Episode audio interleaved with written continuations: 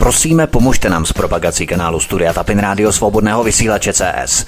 Pokud se vám tento nebo jiné pořady na tomto kanále líbí, klikněte na vaší obrazovce na tlačítko s nápisem Sdílet a vyberte sociální síť, na kterou pořád sdílíte. Jde o pouhých pár desítek sekund vašeho času. Děkujeme.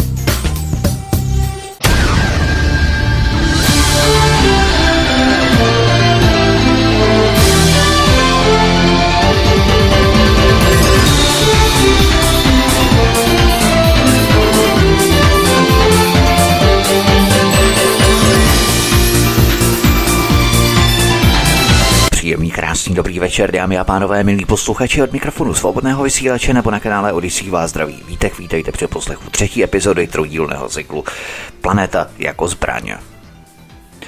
Krátce schrnu nebo zrekapituluju, co jsme slyšeli ve druhém díle. Podíval jsem se na obrovské znečišťování ozonové vrstvy raketami. Starty raket totiž značně přispívají k znečišťování této vrstvy atmosféry. Pokračoval jsem stručně projektem Timberwind z roku 1991, podíval jsem se na vesmír jako bojiště a právě vesmír jako bojiště nabral konkrétní obrysy v hvězdních válkách Zaraganovy éry. Se skončením studené války ale sny o tomto americkém ochraném štítu neskončily. Podíval jsem se na laserové a mikrovlné zbraně – Samozřejmě jsem vás neunavoval suchopárním technickým výčtem informací, ale zkusil jsem vysvětlit podstatu těchto zbraní v rámci dopadu na nás. Stejně tak jsem vysvětlil podstatu tzv. plazmových zbraní. Museli jsme si ale nejprve vysvětlit, co znamená plazma, že jde vlastně o čtvrtý stav hmoty a na jakém principu tyto plazmové zbraně pracují. Je třeba porozumět fungování tohoto nového futuristického arzenálu válečnictví, abychom jej mohli patřičně komentovat a třeba i odsoudit. Jak jsem řekl, každá další válka se vede novými zbraněmi než ta předchozí. Dále jsem se podíval na incident v australském Benchwarnu z 28. května 1993. Od této kapitoly jsem už rovnou přešel k Nikolu Teslovi a jeho fenomenálním objevům. Právě na základě jeho zkoumání experimentovali Sověti a později Američané. Šlo například o takzvané skalární vlny. Jejich princip a dopady jsem také vysvětlil. Tyto skalární vlny mají totiž přímý vliv na rotaci planety Země i na možnost vyvolání zemětřesení pomocí extrémně nízkých vln na dálku.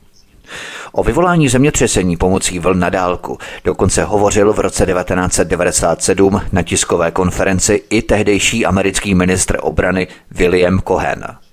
Všechno mám zdokumentované. Následně jsem se podíval na přístroje pro ohřev ionosféry a k čemu takový ohřev vlastně slouží. Samozřejmě jde o systém HARP na Aljašce a systém Datel, anglicky Woodpecker, na Ukrajině, v Sovětském svazu. Právě tento sovětský datel, tedy přístroj pro ohřev ionosféry, napájela černobylská jaderná elektrárna. Podíval jsem se i na další elektromagnetické zbraně a kybernetickou válku. Těch informací je tolik, že jsem zvolil kratší formáty pořadů a dílů, abychom všechno mohli vstřebat v nějakém patřičném, rozumném časovém rámci. A proto pojďme na první kapitolu tohoto třetího dílu geoinženýrství. Co musíme znát? Potom, co jsem uvedl základní možnosti a rozvržení futuristického válečnictví a nových technologií armád, se podívám na historii geoinženýrství. Vědci se vždycky zajímali o vesmír a vzájemné vztahy mezi přírodními systémy Země a vnějšími vrstvami atmosféry. Fascinují je zejména procesy, které řídí naše počasí a klima. Historie tohoto zájmu sahá až do nejstarších dob lidstva – protože počasí má velký vliv na naší schopnost přežít. Díky schopnosti předpovídat počasí můžeme rozhodnout, které plodiny jsou pro dané místo vhodné, určit nejvhodnější dobu pro jejich pěstování a kdy je sklízet. Tato schopnost nás informuje o riziku extrémních povětrnostních jevů, jako jsou tropické cyklóny, záplavy a sucho, a umožňuje nám přijmout preventivní opatření. Pochopení klimatických procesů má vliv například i na stavební předpisy a územní plánování.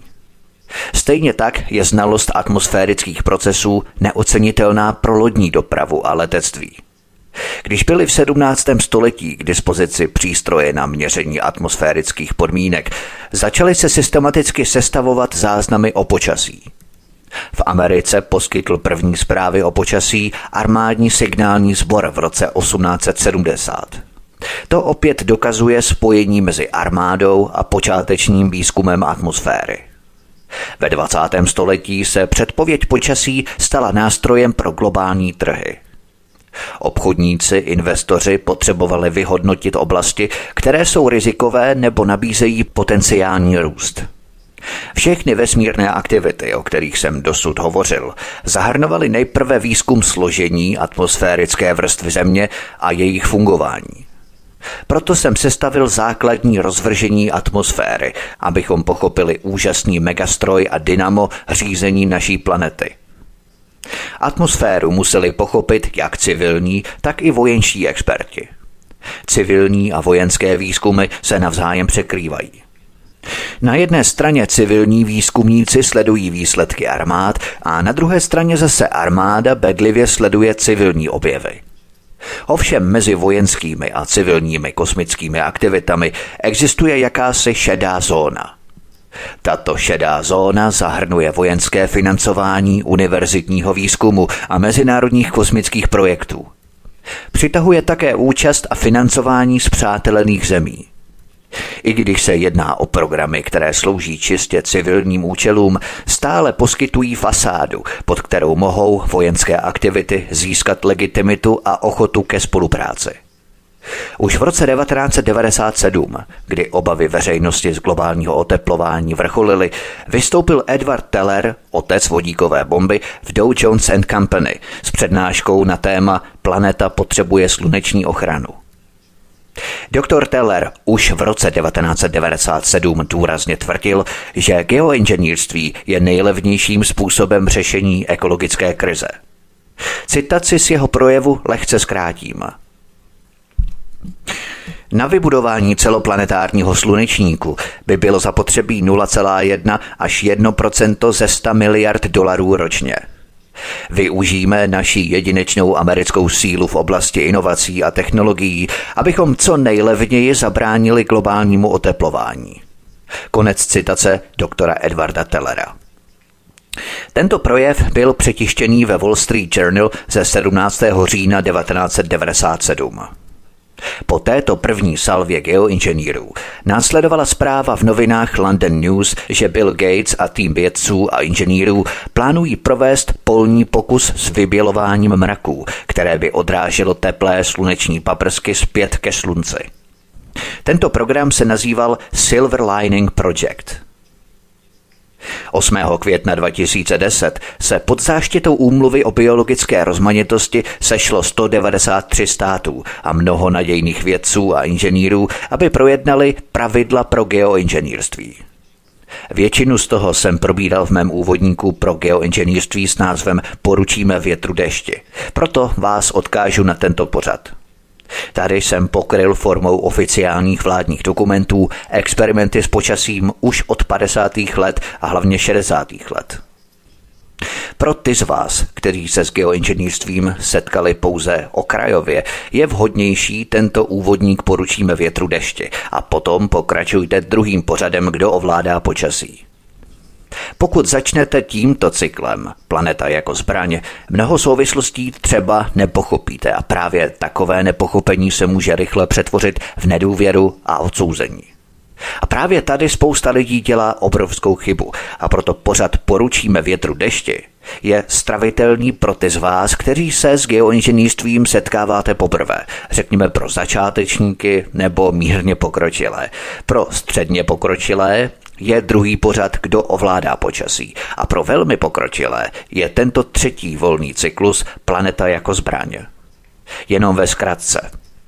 Vzhledem k úzkému propojení zemské atmosféry a počasí není překvapivé, že vojenské aktivity mají vliv na místní a regionální počasí. V roce 1946 společnost General Electric Corporation, jeden z největších dodavatelů americké armády, zjistila, že vpuštění suchého ledu do chladné komory způsobí vznik ledových krystalků, které jsou stejné jako v mracích. Během několika měsíců to vedlo k experimentům, při kterých byl suchý led schazovaný z letadel do kupovitých mraků. Tento suchý led přeměnil vodní kapky v mraku na ledové krystalky, které pak padaly na zem jako sněhové vločky. V roce 1950 vědci zjistili, že stejný účinek má i jodid stříbrný. Tím začala éra modifikace počasí, kterou koncem 50. let zahájil prezident Dwight Eisenhower. Právě o základech těchto experimentů jsem hovořil v prvním úvodníku Poručíme větru dešti. Záměr americké armády ovlivňovat životní prostředí, zejména s cílem získat kontrolu nad počasím, je dobře zdokumentovaný. Americké ministerstvo obrany používalo blesky v projektech Skyfire a Storm Ferry během války ve Větnamu. Zbigněv Břežinský, který založil Institut pro komunistické záležitosti na Kolumbijské univerzitě a byl poradcem prezidentů Johna Kennedyho a Linda Johnsona, diskutoval o způsobech a prostředcích použití elektronického paprsku k ionizaci nebo deionizaci atmosféry nad určitou oblastí.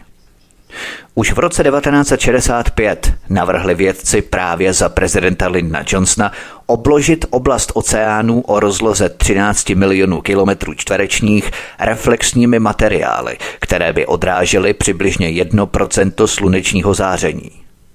Američané, Kanaďané i Sověti začali široce s počasím experimentovat. Valné schromáždění OSN bylo touto manipulací s počasím znepokojené – proto se 10. prosince 1976 dohodla na úmluvě o zákazu vojenského nebo jiného nepřátelského použití technik modifikace životního prostředí. Tato smlouva byla zveřejněna 27. října 1978. Vlády ovšem dokázaly tuto dohodu OSN obejít tím, že některé projekty označily za mírové programy – Jaký větší důkaz o ovlivňování počasí potřebujeme než dohodu OSN? Pojďme na další kapitolu Geoinženýrství, chemické experimenty.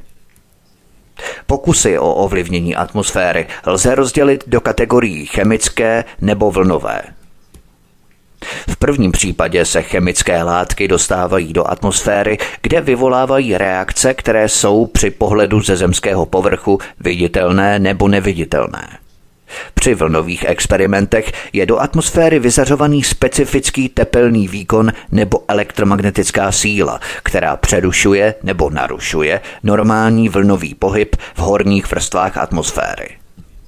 Oba tyto typy experimentů byly a jsou prováděné v posledních letech. Například v červenci 1990 vypustila americká armáda družici obsahující 16 velkých a 8 malých kanistrů s chemikáliemi, hlavně s báriem a litiem. Tento obsah byl v časových intervalech vypouštěný do atmosféry ve výšce 32 kilometrů, těsně nad ozonovou vrstvou. Tyto aktivity se ve větším měřítku a v jiné výšce opakovaly v lednu 1991, kdy americké letectvo zaplatilo 170 milionů dolarů a NASA dalších 81 milionů dolarů za vytvoření velkolepé světelné show nad Amerikou. Bylo to vidět i z některých částí západní Evropy a Jižní Ameriky. Účinek chemických látek umístěných ve stratosféře se současně opakoval v Portoriku, v Karibiku a v Americe. O tom pojednával třeba článek Buffalo News z 10. ledna 1991 s názvem Noční mraky nebudou mít stříbrnou barvu, ale budou červené a modré, tvrdí vědci. Například jen v roce 1980 bylo do obzduší vypuštěno přibližně 2000 kg chemických látek, z toho 1000 kg bária a 100 kg litia. Litium je vysoce reaktivní chemická látka, kterou lze velmi snadno ionizovat slunečním zářením. Tím se zvýší elektronová hustota spodní ionosféry. Vytváří volné radikály – které jsou vysoce reaktivní a proto mohou vyvolat další chemické změny v atmosféře. Nebudu tu uvádět všechny experimenty s počasím na bázi chemikálí, protože by to začalo být po čase fádní a nudné. Takových experimentů bylo provedeno nespočet a opět většinu těch nejdůležitějších experimentů jsem pokryl v úvodním pořadu Poručíme větru dešti. Pojďme tedy na další kapitolu Geoinženýrství, vlnové experimenty. Chemické pokusy s počasím jsou asi nejlépe uchopitelné, ale zaměřme se teď na zajímavější vlnové pokusy s atmosférou. Vlna je vlastně pohybující se porucha, která nese energii, ale ne hmotu. Nejlépe známe mechanické vlny, které vznikají v důsledku rozrušení prostředí, jako je vzduch, pevnina nebo voda. Například mořské vlny. Voda se při průchodu vlny pohybuje nahoru a dolů. Je to ale energie vlny, kterou vidíme běžet ke břehu a ne samotná voda. Když boje pluje na vodě, je zvedaná vlnami, ale nepohybuje se směrem ke břehu. Zvukové vlny se chovají stejně, pohybují se vzduchem, vodou nebo zemí a nesou sebou energii a informace, ale sami o sobě nepřenášejí hmotu. Ultrazvukové vlny používáme k analýze lidského těla, například k zobrazení plodu v děloze. Zemětřesení vysílá do země mechanické vlny, které lze využít k zobrazování podzemních struktur, například ropných ložisek. Pokud se voda nebo vzduch pohybují v pravém úhlu ke směru pohybu vlny, hovoříme o příčném vlnění. Existují také podélné vlny, při kterých se hmota pohybuje dopředu a dozadu ve stejném směru jako tok energie. Pohyb této vlny lze přirovnat k pohybu pružiny navinuté v dlouhé trubici a upevněné na obou koncích. Pokud pružinu na jednom konci stlačíme, další část pružiny se protáhne. Když pružinu pustíme, vrátí se do původního tvaru, který následně stlačí další část a opět roztáhne další a tak dál a tak dál. Na té pružině si to můžeme fantasticky představit. Vzniká tak vlna, jejíž lokální směr pohybu hmoty je dopředu a dozadu, ale vlna sama jako by se pohybovala od jednoho konce pružiny ke druhému. A stejné je to u kapaliny. Ačkoliv kapalinu samozřejmě nelze stlačovat a roztahovat stejně jako pružinu, i tak platí, že jakoukoliv hmotu lze do určité míry stlačit. Zvukové vlny jsou podélné vlny a proto se mohou šířit vzduchem, vodou nebo zemí. Zcela uzavřená hmota vody, například voda v naplněné uzavřené láhvi, nemůže přenášet příčné vlny, ale může přenášet podélné vlnění. Za chvíli ukážu, jak se tato jednoduchá skutečnost využívá při geofyzikálních studiích Země. Posloucháte třetí epizodu z troudílného cyklu Planeta jako zbraň. Od mikrofonu svobodného vysílače nebo na kanále Odisí vás zdraví Vítek, písnička je před námi a po ní pokračujeme. Hezký večer, pohodový poslech.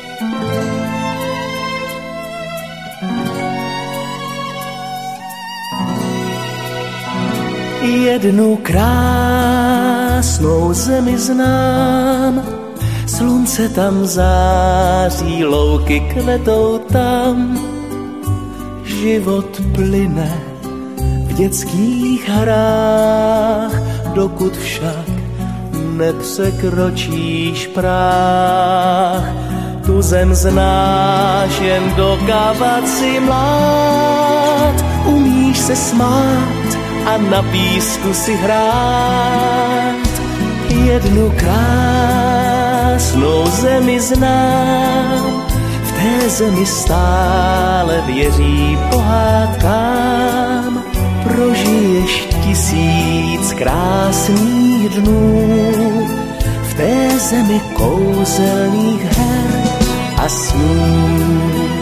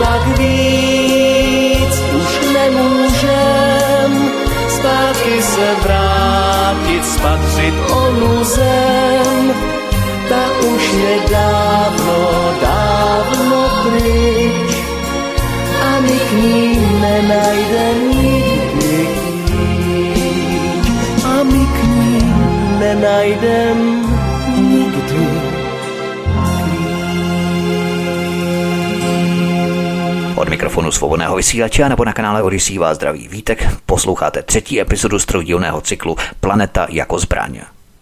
V úplném vlnovém cyklu se energie přemístí jedním směrem, pak se odrazí zpět a vrátí se do výchozího bodu. Frekvence vlnění je počet cyklů, které projdou daným bodem za určitý čas, obvykle se měří za sekundu. A obvykle se měří v jednotce Hertz. Lidské ucho je schopné vnímat zvukové frekvence v rozmezí 20 až 20 tisíc herců. Hluboké zvuky a vysoké zvuky.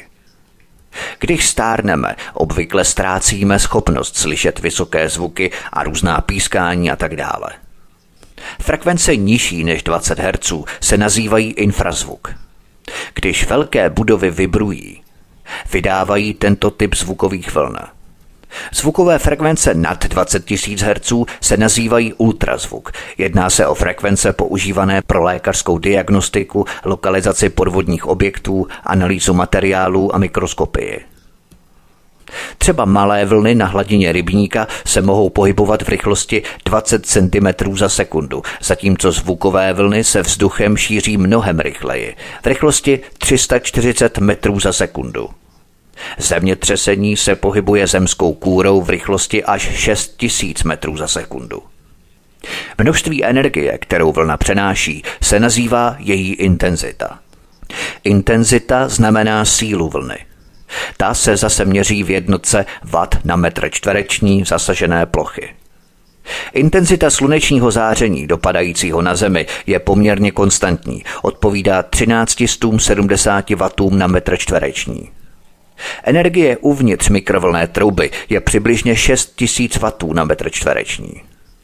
V místě vzdáleném 5 kilometrů od epicentra zemětřesení o síle 7 stupňů Richterovy škály je energie vln 40 tisíc W na metr čtvereční. Elektromagnetické vlny, jako jsou rádiové vlny, mikrovlny nebo viditelné světlo, mají mnoho vlastností mechanických vln. I oni mohou přenášet například zvukové vlny, které se ale pohybují rychleji a mohou pronikat vesmírným vákuem. Elektromagnetické vlny o extrémně nízkých frekvencích mají také schopnost pronikat pevnou zemskou hmotou a oceány. Tato schopnost se ukázala jako velmi užitečná pro armádu, například pro přenos zpráv na ponořené ponorky. Za normálních pěšních okolností je elektromagnetická energie vyzařovaná ze slunce na Zemi den co den.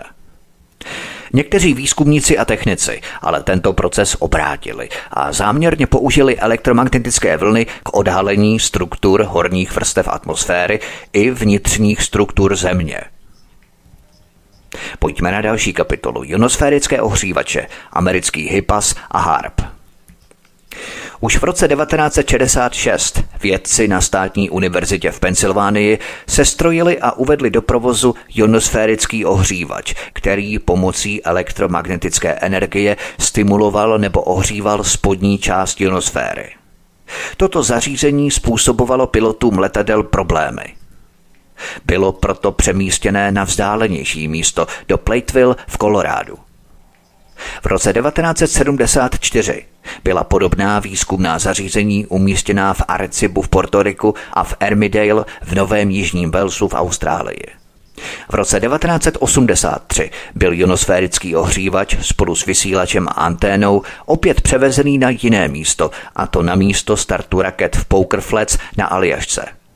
Příslušná smlouva byla uzavřená s katedrou elektrotechniky Pensylvánské státní univerzity pod vedením jejího vedoucího doktora Anthonyho Ferrero.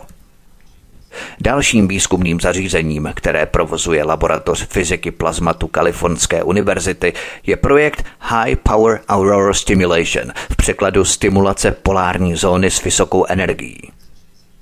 Toto zařízení vysílá prostřednictvím řetězce kabelů a 15 metrů vysoké antény do horních vrstev atmosféry vysoce intenzivní signály, které vytvářejí řízené rušení.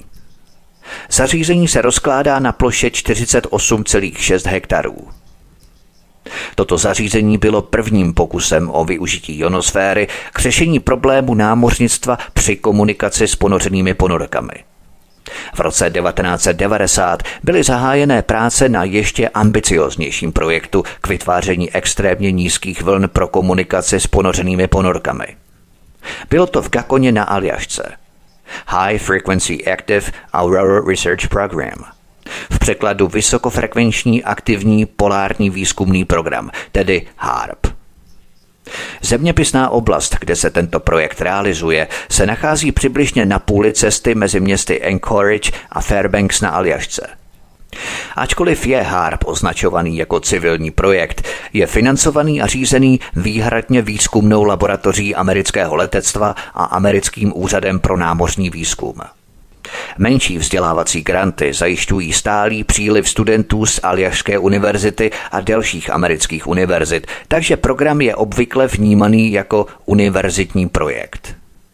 Tvrdí se, že účelem HARP je pochopit, simulovat a řídit ionosférické procesy, které mohou ovlivnit provozní schopnosti komunikačních a sledovacích systémů. Podle oficiálních informací v návrhu projektu bude systém HARP vysílat do ionosféry vysokofrekvenční rádiové vlny o výkonu 3,6 MW, tedy milionu vatů. Není nutné znát všechny základy výzkumu, abychom si uvědomili, že projekt HARP ovlivní ionosféru, která je velmi složitým systémem pro udržení života na Zemi, a to jen pro dosažení vojenských cílů. O tomto zařízení HARP bych mohl hovořit obsažně a velmi dlouho, klidně na celý pořad. Existuje dokonce kniha od Mika Begiče a Jean Benningové s názvem Angels Don't Play This Harp, která odhaluje, co všechno lze o projektu HARP zjistit z veřejně dostupných dokumentů. Nick Begich je zkušeným lékařem a nejstarším synem amerického kongresmena Nika Begiče. Druhá spoluautorka, Jean Meningová, je zkušenou vědeckou novinářkou, která se mnoho let věnovala výzkumu nekonvenčních zdrojů energie. Při čtení jejich knihy nám skutečně naskočí husí kůže – Někdy v budoucnu speciálně o harp můžu natočit pořad, protože je to fascinující čtení. Ovšem nevím, jestli o tom bude mezi vámi až takový zájem. Podle mě je lepší problematiku uchopit z vyšší perspektivy, i když harp poskytuje určité zastřešení a vhled do vojenských mozků ohledně modifikace počasí a geoinženýrství. Jde o projekty s ohřevem ionosféry, které začaly v roce 1995. Naše planeta Země rotuje vzhledem k tenkým elektrickým vrstvám ionosféry, které se skládají z několika membrán. Země rotuje v relativním pohybu vůči tenkým elektrickým vrstvám ionosféry, která chrání povrch Země tím, že poholcuje intenzivní sluneční záření. Vysílané paprsky HARP v podstatě proříznou ionosféru jako mikrovlný nůž – Nevzniká tak díra, ale dlouhá trhlina, řez. Ionosféra je přirozeně opravovaná sluneční aktivitou. Není ale známo, jak bude atmosféra reagovat na tyto zářezy způsobené člověkem. Všechny věci v našem vesmíru jsou v dynamické rovnováze. Takové narušení by mohlo znejistit systém, který si po miliony let vytvářel a udržoval svůj vlastní životní cyklus. Použijeme analogii. Pro člověka je normální, že část dne 24 hodin stráví bděním a část spánkem. Uměle navozený spánek nebo období bdělosti mohou způsobit nečekané problémy a značně narušit rytmus organismu. Jestliže experimenty s přirozenými rytmy ionosféry už mají potenciálně škodlivé účinky, jaké by byly následky, kdyby byl HARP použitý jako válečná zbraň? HARP je založený na řadě amerických patentů, které získal dr. Bernard Eastland, uznávaný fyzik a prezident technologické společnosti v Houstonu v Texasu. Eastland získal akademické tituly na Massachusettském technologickém institutu a Kolumbijské univerzitě. Patenty, které získal během svého působení ve společnosti Arco, byly založené do značné míry na práci Nikoli Tesly. Eastland ve své patentové specifikaci popisuje možné oblasti použití takového systému ionosférického ohřívače. Patenty doktora Eastlanda také popisují změny větrů v horních vrstvách atmosféry tak, aby bylo dosaženo pozitivních environmentálních účinků. Například by se mohla uměle zvýšit koncentrace ozonu dusíku a dalších plynů v atmosféře. Teoreticky by HARP mohl vyrábět srážky v oblastech postižených suchem a snižovat množství strážek během povodní, stejně jako odklánět tropické cyklony, tornáda a monzunové deště od obydlených oblastí. Jeho patenty nebudu přesně popisovat a citovat, protože by to zpomalilo dynamiku a zbytečně bych se zamotával do podrobností. Opět je ale třeba pochopit to téma z globální vyšší perspektivy využití. Vůbec není pravda, že HARP nemá žádnou souvislost se scénářem hvězdných válek. Jedním z hlavních cílů tohoto projektu je manipulace s elektrickým proudem. Když zasáhne Zemi, je schopen vyřadit z provozu rozsáhlou elektrickou síť a odříznout od dodávek elektřiny velkou oblast. Možná se dá použít i k ukládání energie, což je eufemismus pro vyvolání výbuchu kdekoliv na Zemi. Harp je schopen zahřívat určité oblasti ionosféry, až vytvoří zakřivenou čočku, která dokáže přesměrovat značné množství elektromagnetické energie. Tyto odražené elektromagnetické paprsky by mohly vibrovat v mikrovlném nebo ultrafialovém pásmu. Tak by mohly být použité jako zbraň k zapálení lesa nebo ropného ložiska nebo k selektivnímu usmrcení živých bytostí. V předchozím pořadu Kdo ovládá počasí jsem popisoval lesní požáry v Portugalsku a v Kalifornii. Prosím, poslechněte si to, je to velmi fascinující a zajímavé a přesně to popisuje tento typ zbraní. HARP může fungovat jako zaostřovací zařízení pro sluneční světlo, které tuto čočku v ionosféře vyrobí. Pokud jsme schopni zesílit a ovládat světlo, pak bychom mohli zahřívat určitou část země – Namířením ionosférické čočky na určitou oblast můžeme ovlivnit charakter větru v daném regionu. Řízením místních povětrnostních podmínek můžeme například přivést déšť do Etiopie nebo změnit průběh letních bouří v Karibiku. O ovládání povětrnostních vzorců hovořil také bývalý ředitel CIA John Brennan v roce 2016. Ty důsledky jsou strašlivé. Ohřevem určitých částí ionosféry je to ale možné. Jsou to futuristické technologie, o kterých jsme neslyšeli. Tento potenciál je širokospektrální a více jsem se tomu věnoval ve druhém pořadu pro mírně nebo středně pokročilé s názvem Kdo ovládá počasí. Proto se nenechme zmást taktikou zesměšňování. Třeba zvěstě o tom, jak tento projekt na Aljašce má tajný projekt vykopávání těl mimozemšťanů a další bláboli. Je to osvědčená taktika vyrábění clon lží které mají odradit kohokoliv od seriózního zkoumání nejen HARP, ale samotného geoinženýrství. Když zahltíte prostor bizarními lžemi, Podaří se vám zesměšnit určité téma natolik, že od něj budou všichni dávat radši ruce pryč aby také nebyli zesměšnění. To se týká nejen novinářů, ale hlavně vědců, protože by vyschly přísuny grantů. Vyrobte z něčeho strašáka, tabu a všichni to budou obcházet obloukem. Naštěstí stále více otrlejších lidí prohlédlo tuto taktiku zesměšňování a jim naprosto jedno, co budou žvanit prodejné novinářské prestitutky. Projekt HARP je propojený s dalšími výzkumnými projekty a vojenskými zařízeními. Proto ho nelze posuzovat samostatně. Ve skutečnosti nelze žádný vojenský projekt chápat odděleně od všech ostatních projektů, protože jsou navržené tak, aby se vzájemně ovlivňovaly, překrývaly a doplňovaly.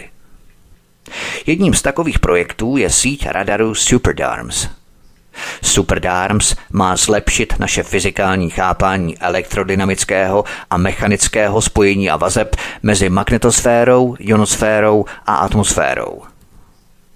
Opět těch navazujících vojenských projektů je celá řada, ale zase by to zpomalovalo spát a dynamiku. Posloucháte třetí epizodu stroudílného cyklu Planeta jako zbraně od mikrofonu svobodného vysílače nebo na kanále Odisí vás zdraví vítek, písnička je před námi a po ní pokračujeme. Hezký večer, pohodový poslech.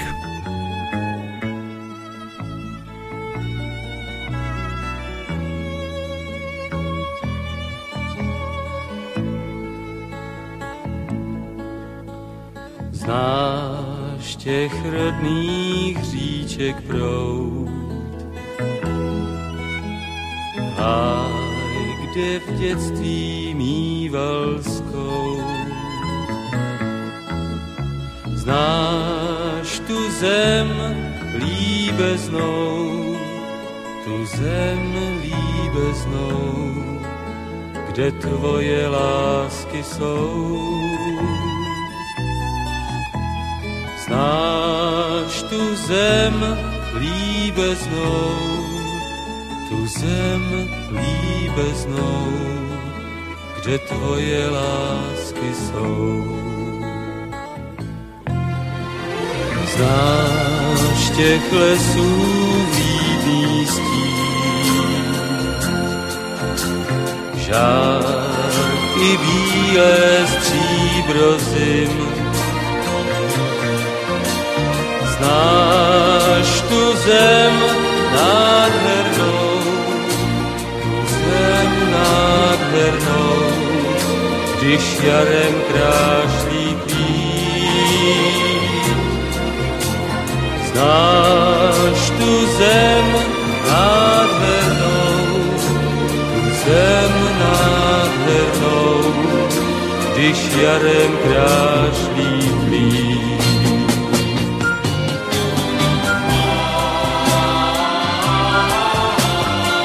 Tady přece dýcháš, žiješ, bydlíš, směješ se i pláčeš.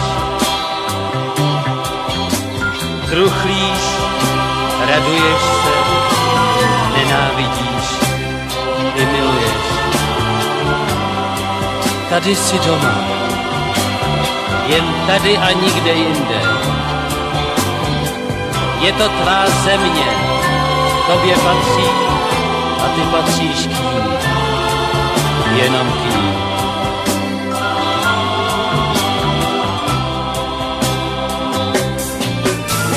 Chléb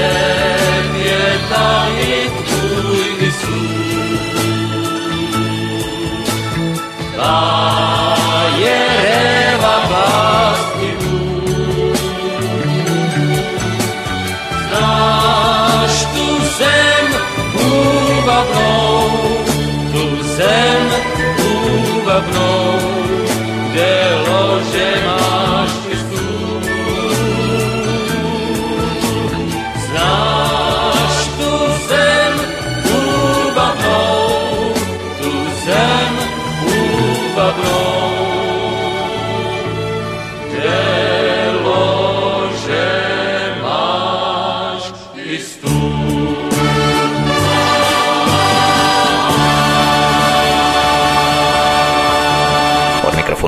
svobodného vysílače nebo na kanále Odisí vás zdraví vítek. Posloucháte třetí epizodu stroudílného cyklu Planeta jako zbraň.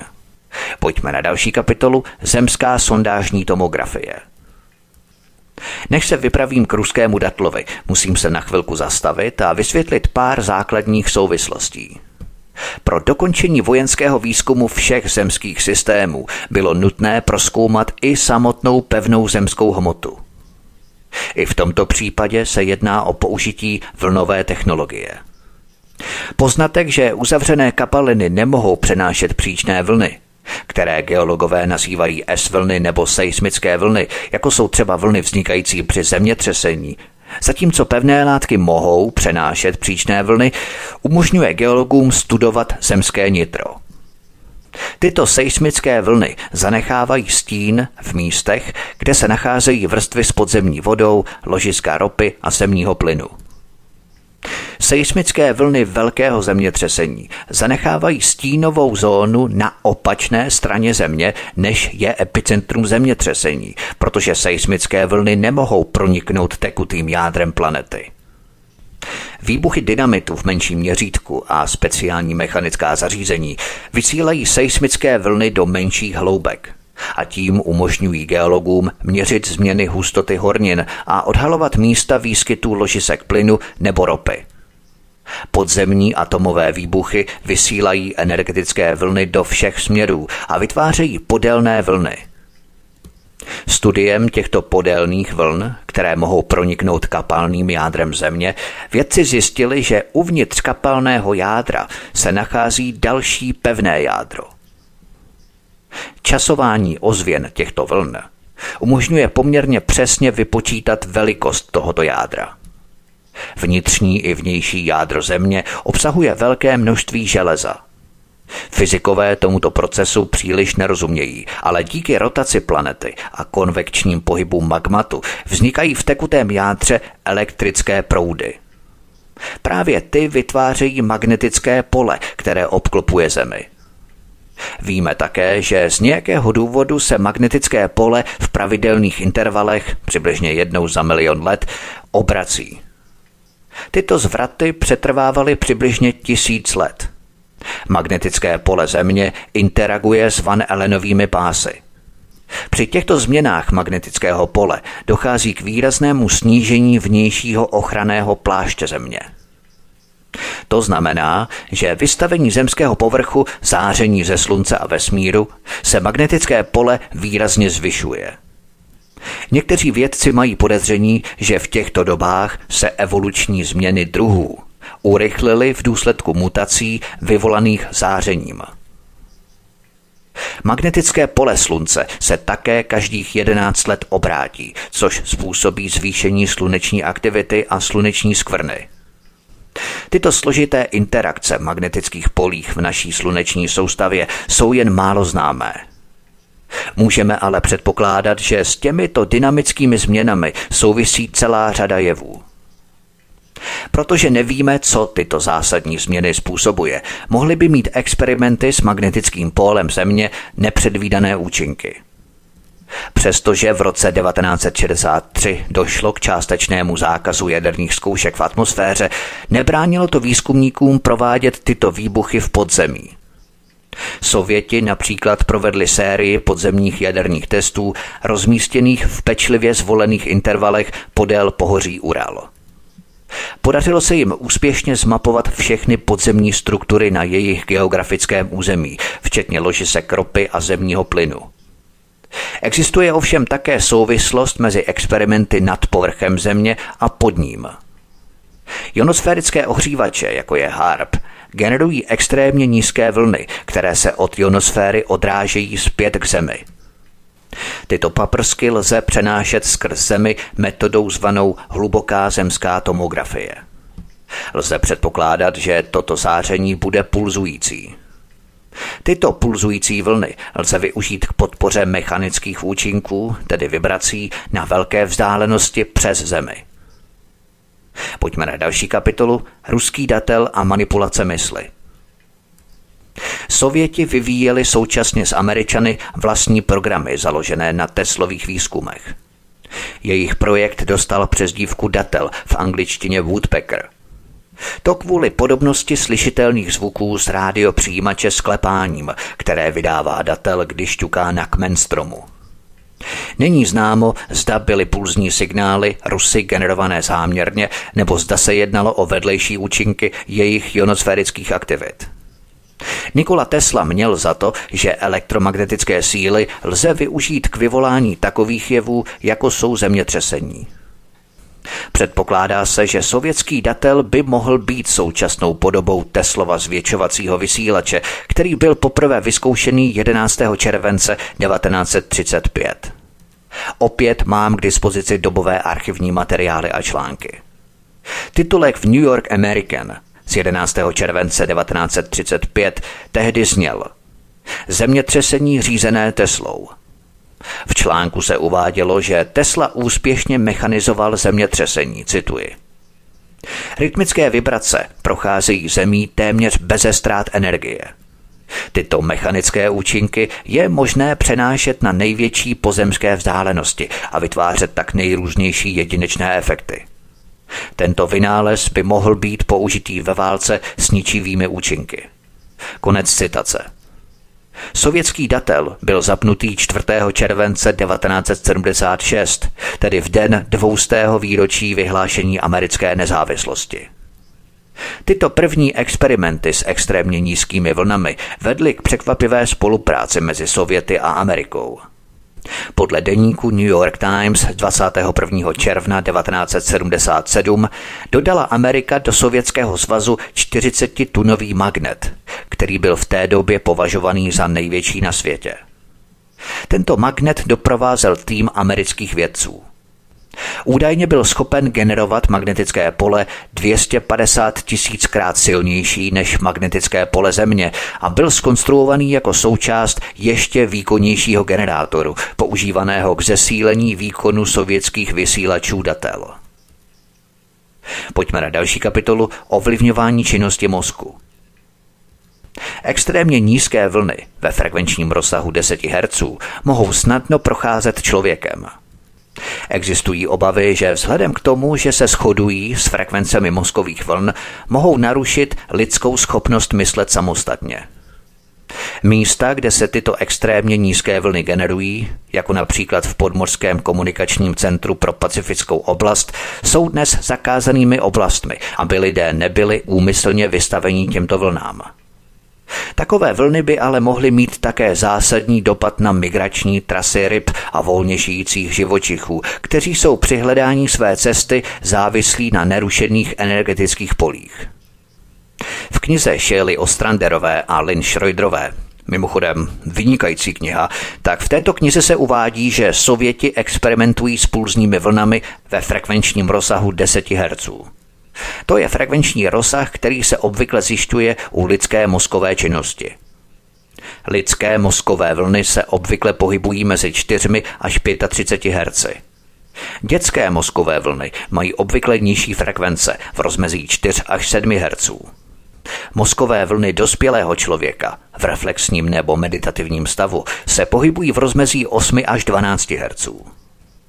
Mozkové vlny bělého a pozorného dospělého člověka například třeba teď vás, kteří mě posloucháte, se pohybují v rozmezí 13 až 35 Hz. Tyto pulzní vlny byly naměřené po celém světě. Projekty na ovlivňování mysli jsou zdokumentované v mnohých patentech. Ovšem skutečnost, že lidský mozek pracuje na určitých frekvencích, skýtá obrovský potenciál. Extrémně nízké vlny jsou v rozsahu Schumannovy frekvence – to je rezonanční frekvence Země a také lidského mozku. Proto by mohlo být možné manipulovat s živými bytostmi.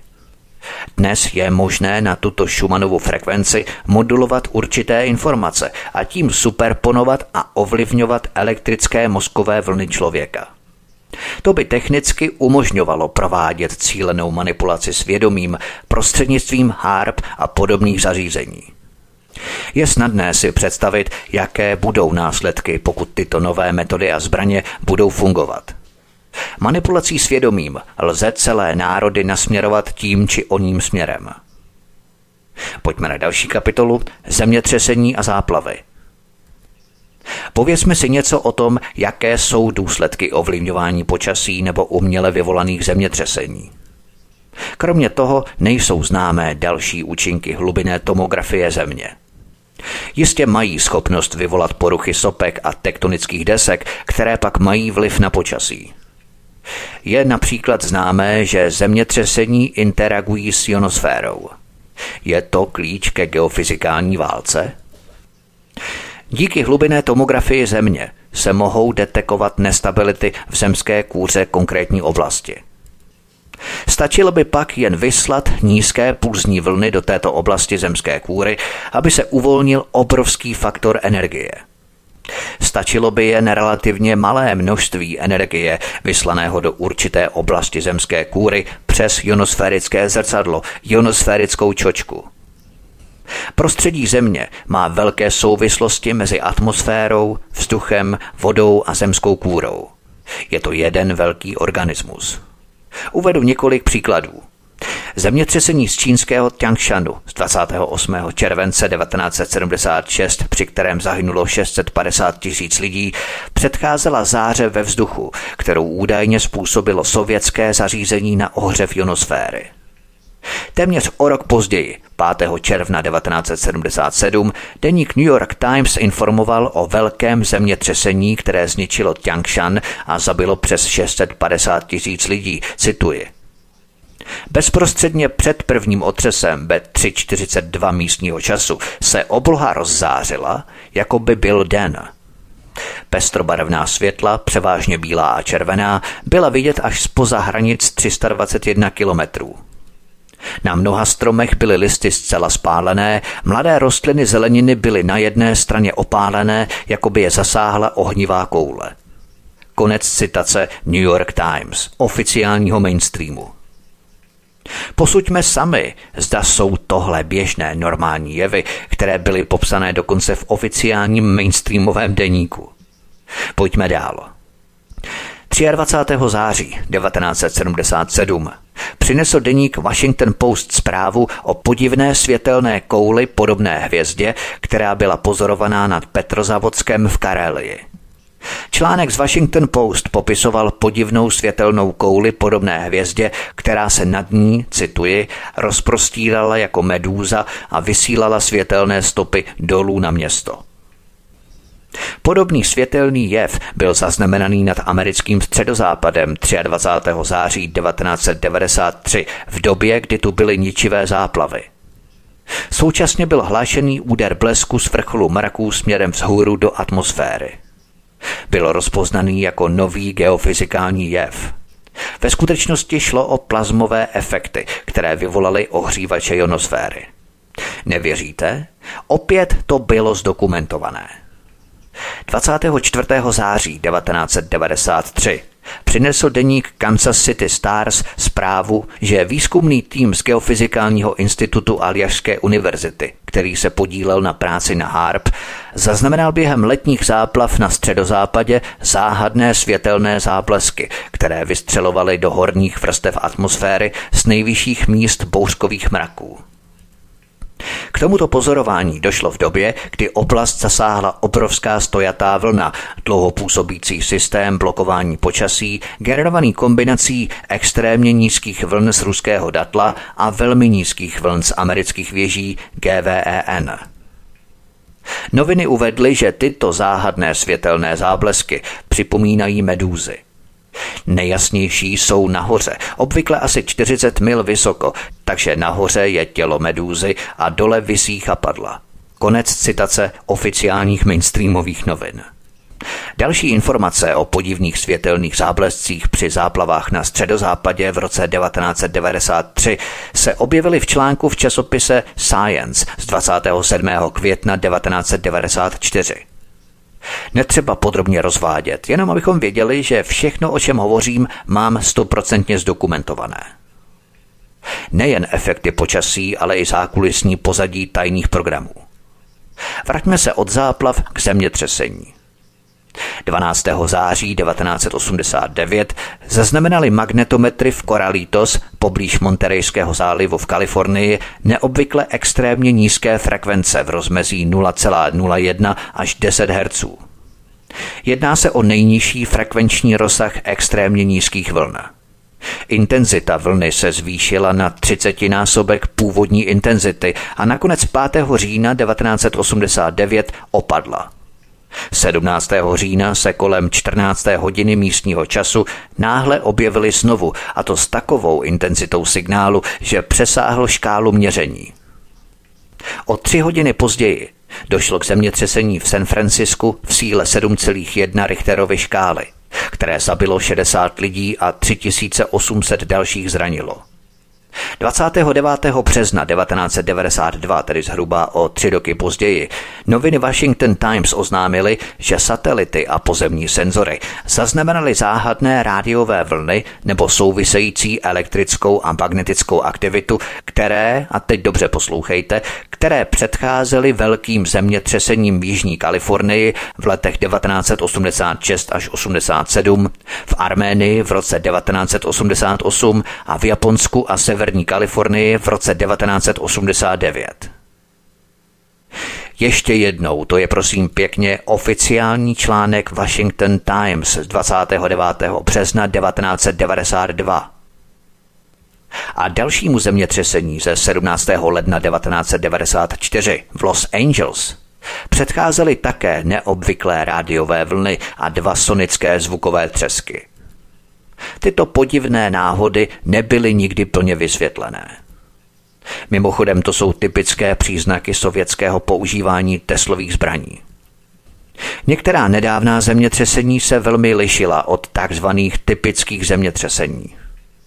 Obvykle se zemětřesení vyskytují v hloubce 20 až 25 kilometrů pod hladinou moře – Ničivé zemětřesení v Bolívii z 8. června 1994 se ale odehrálo v hloubce 600 kilometrů pod hladinou moře. O deset dní později, 18. června 1994, přinesl časopis Science News zprávu o tomto zemětřesení o síle 8,2 stupňů Richterovy škály, které podle článku otřáslo planetou tak silně, že vibrovala jako zvon. Toto zemětřesení bylo cítit ve většině Severní Ameriky, dokonce až v Seattlu, což je pro geofyziky záhadou. Konec citace. Posloucháte třetí epizodu z cyklu Planeta jako zbraně. Od mikrofonu svobodného vysílače nebo na kanále Odisí vás zdraví vítek, písnička je před námi a po ní pokračujeme. Hezký večer, pohodový poslech.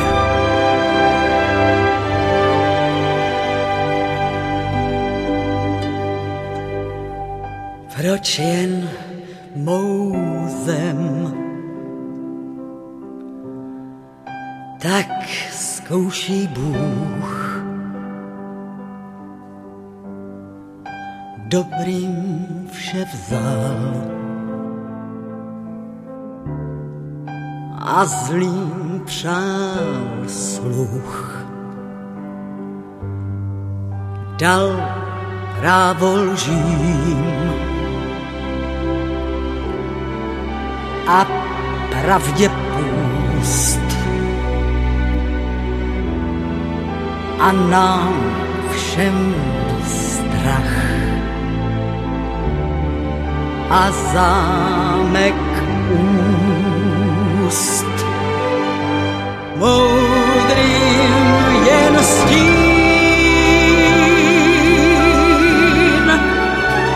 odvážným drám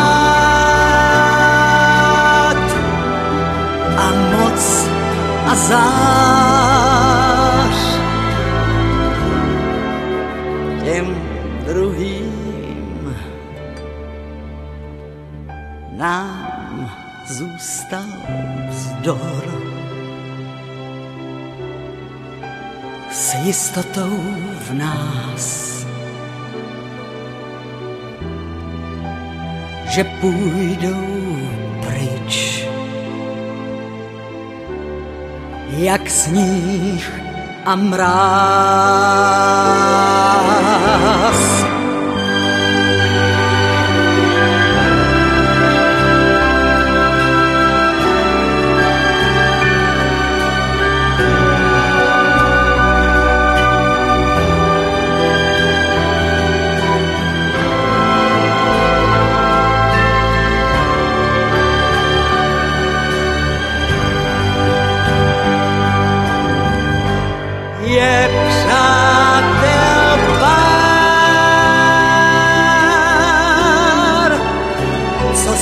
Vámi dolů a v nouzi vám dál věrní jsou. I láska vám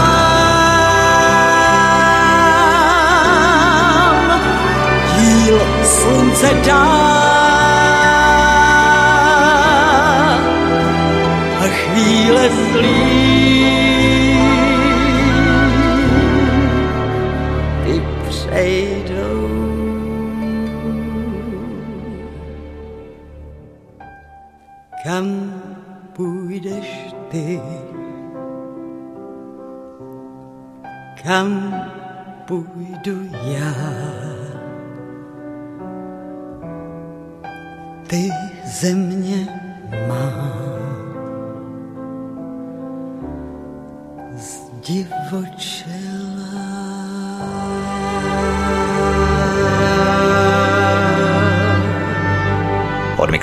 Svobodného vysílače nebo na kanále Odisí vás zdraví vítek. Posloucháte třetí epizodu stroudílného cyklu Planeta jako zbraň.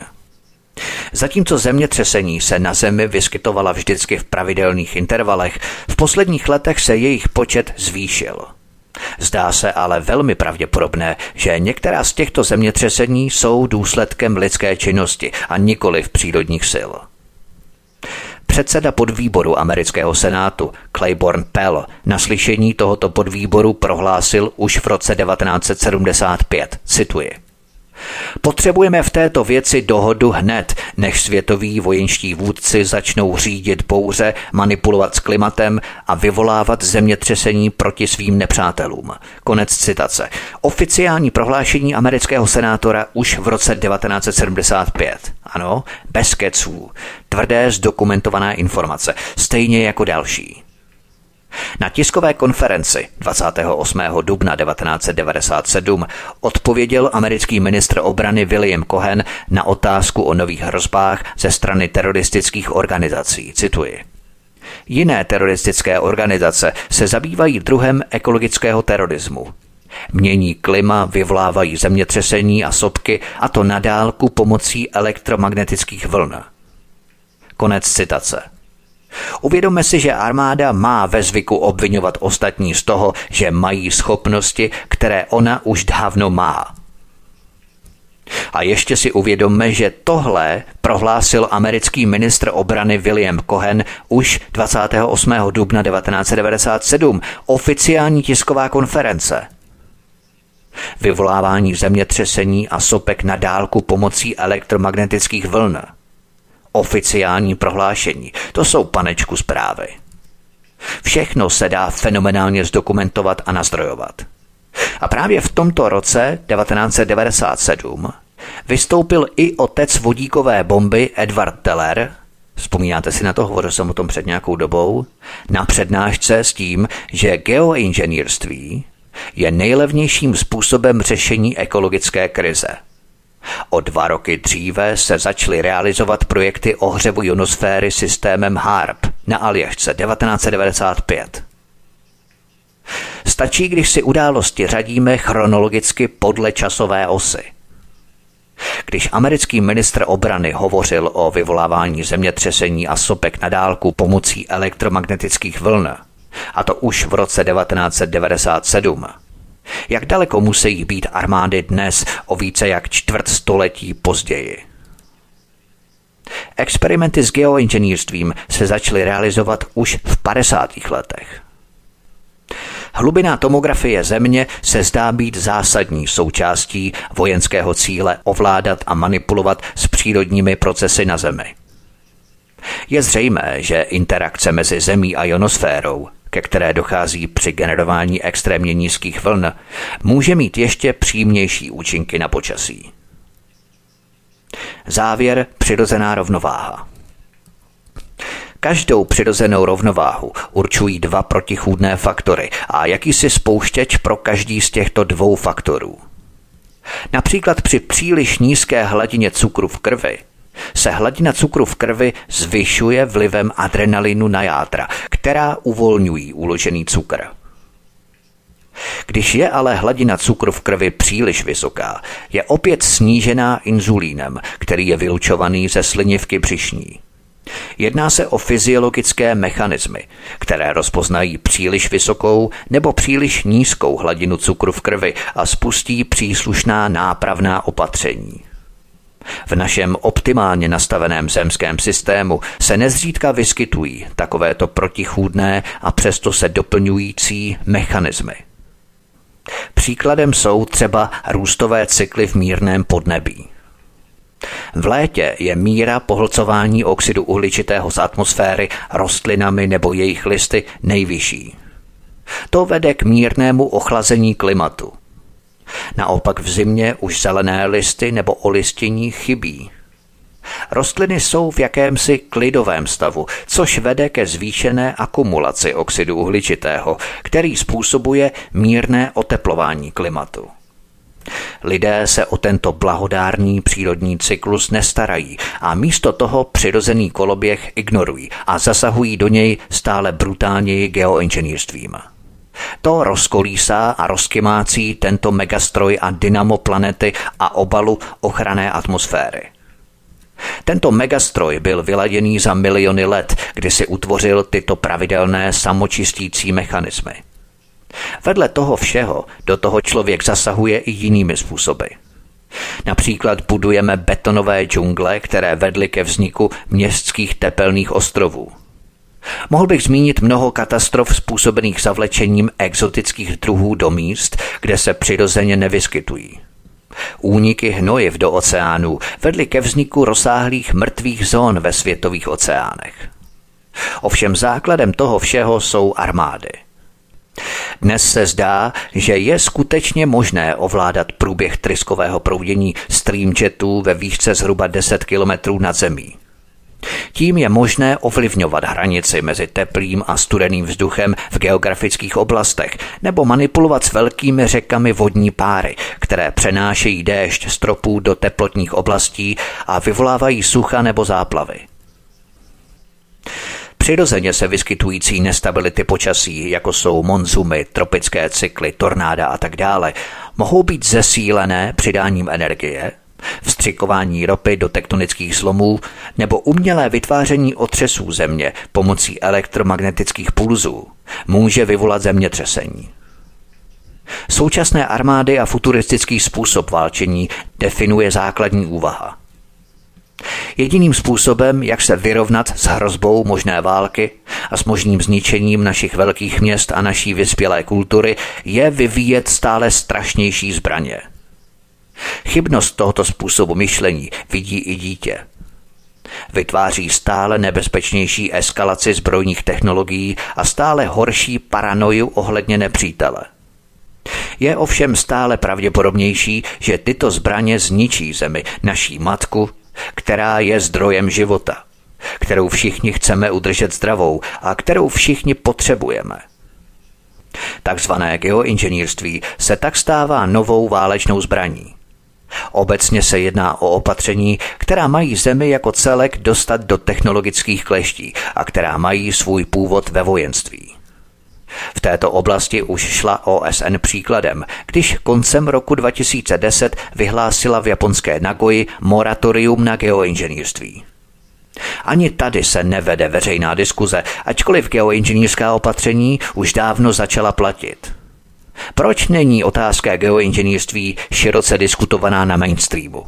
Když dokonce OSN vyhlásila moratorium na geoinženýrství před více jak deseti lety. Je tohle normální svobodný svět? Planeta Země je dnes mnohem zranitelnější vůči vnějším astronomickým vlivům. V současné době výkonné vysílače ruší přirozené magnetické pole Země a překrývají ho nebo maskují. Poprvé v historii lidstva narušují umělé extrémně nízké a velmi nízké vibrace vnitřní a vnější elektromagnetické systémy Země, které pomáhají udržet rotaci, rovnováhu a stabilitu planety.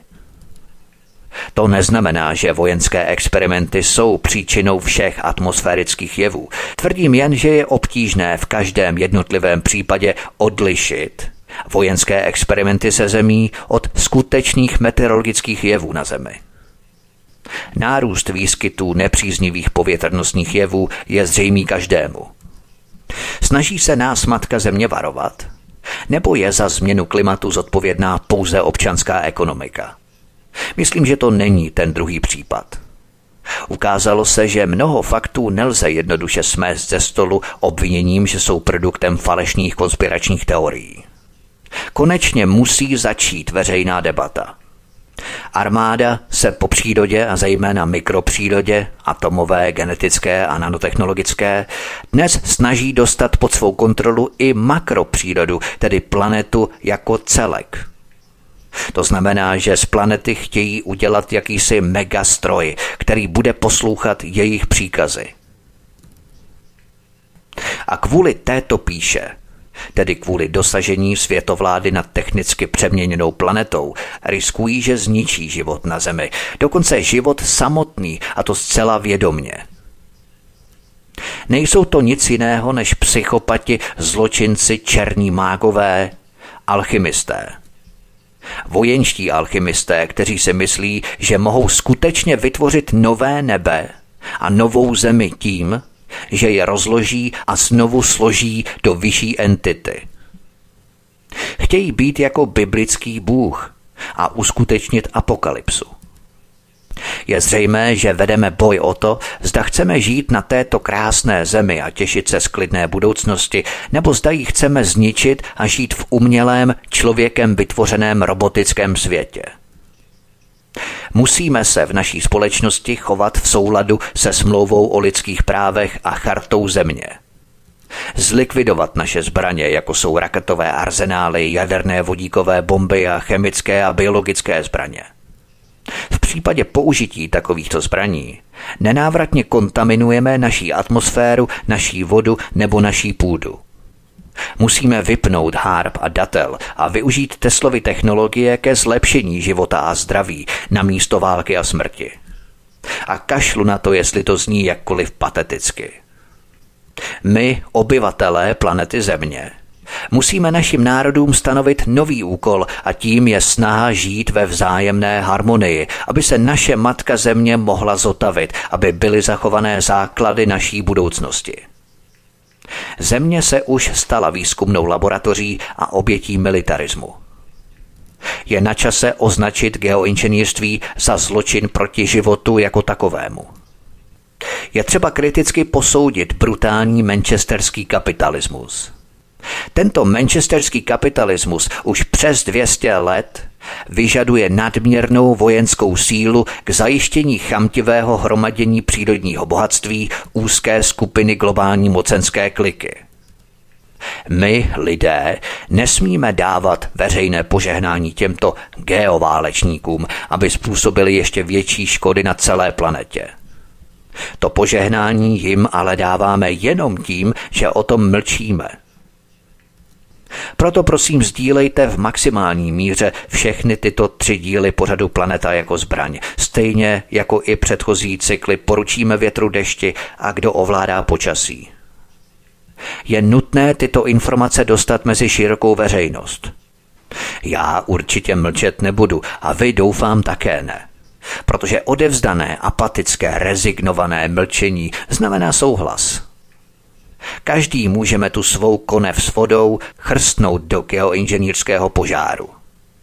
Pokud těch našiv konví bude dost, máme jako většina populace šanci uhasit mikromenšinu globálních psychopatů, kteří naší planetu militarizují a privatizují pro své potřeby.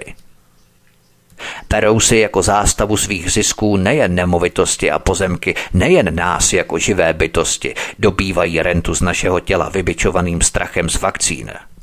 Ale berou si jako zástavu dokonce už i počasí. Počasí jako zbraně. Naše planeta je rukojmím této globální mocenské kliky psychopatů. Planeta jako zástava pro kontrolu jejich moci. Planeta jako zbraň. To je všechno pro třetí díl tohoto trojdílného cyklu Planeta jako zbraň. Já vám, milí posluchači, děkuji za vaší pozornost, děkuji vám za sdílení, za komentáře a za to, že se registrujete tady na kanále Odyssey kliknutím na tlačítko odebírat a také zvoneček, abyste nezmeškali další pořady, které pro vás chystám. Děkuji vám moc, zanechte mě vaše komentáře, dojmy, postřehy nebo další vaše informace, pátrání, bádání, cokoliv, co můžete, cokoliv, co chcete, já budu velmi rád. A Budu se na vás tedy těšit příště, to je všechno. Mějte se moc hezky, moc krásně od mikrofonu svobodného vysílače Studia Tapin Radio nebo na kanále Odyssey vás zdraví Vítek. Příště se s vámi opět těším na slyšenou.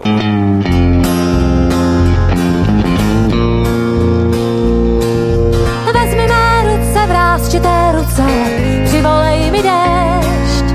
Já do tvých dlaní napíšu psaní, tebou se nechám vést. Na konci cesty otevřu pěsti, mír si budu přát. Po každý fámě milostný ráně smíchy se prohýbat. Jsou marný touhy, plný strouhy, nadějí i konců. Stovky písní už se tísní, kinový prodej. Lid hlavy sklání na zvolání, tam tamu a zvonců a v planíku si kloce klidně spěj. Bojím se lásky, chamtivý chásky, co nám kraluje. Bez stínu lůzy krčí se můzy, zloděj se raduje. Keci a keci po třetím deci už jí zazvoní a jinak je hezky zrajou tu švesky z kalíšku zavoní. Jsou marní touhy, plný strouhy, nadějí i konců. Stovky písní už se tísní, kinový prodej. Lid hlavy sklání na zvolání, tam tamu a zvonců a v planíku si kloce klidně spěj.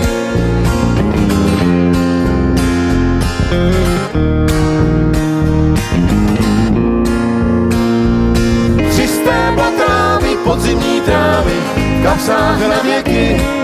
Pro ty, co přijdou, napíšu křídou, hodím do řeky. V hlubinách ve mně najdu tři země, po každý rod nejdu. Jen vědět, který synové dcery vystaví k nebesu. Jsou marný touhy, plný strouhy, nadějí i konců. Stovky písní už se tísní, kinový prodej. Lid hlavy sklání na zvolání, tam tamu a zvonců a v blaníku si kloce klidně spěj.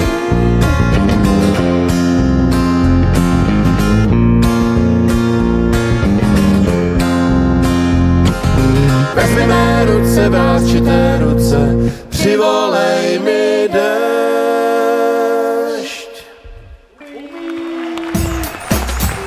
Prosíme, pomožte nám s propagací kanálu Studia Tapin Rádio Svobodného vysílače CS. Pokud se vám tento nebo jiné pořady na tomto kanále líbí, klikněte na vaší obrazovce na tlačítko s nápisem Sdílet a vyberte sociální síť, na kterou pořád sdílíte. Jde o pouhých pár desítek sekund vašeho času. Děkujeme.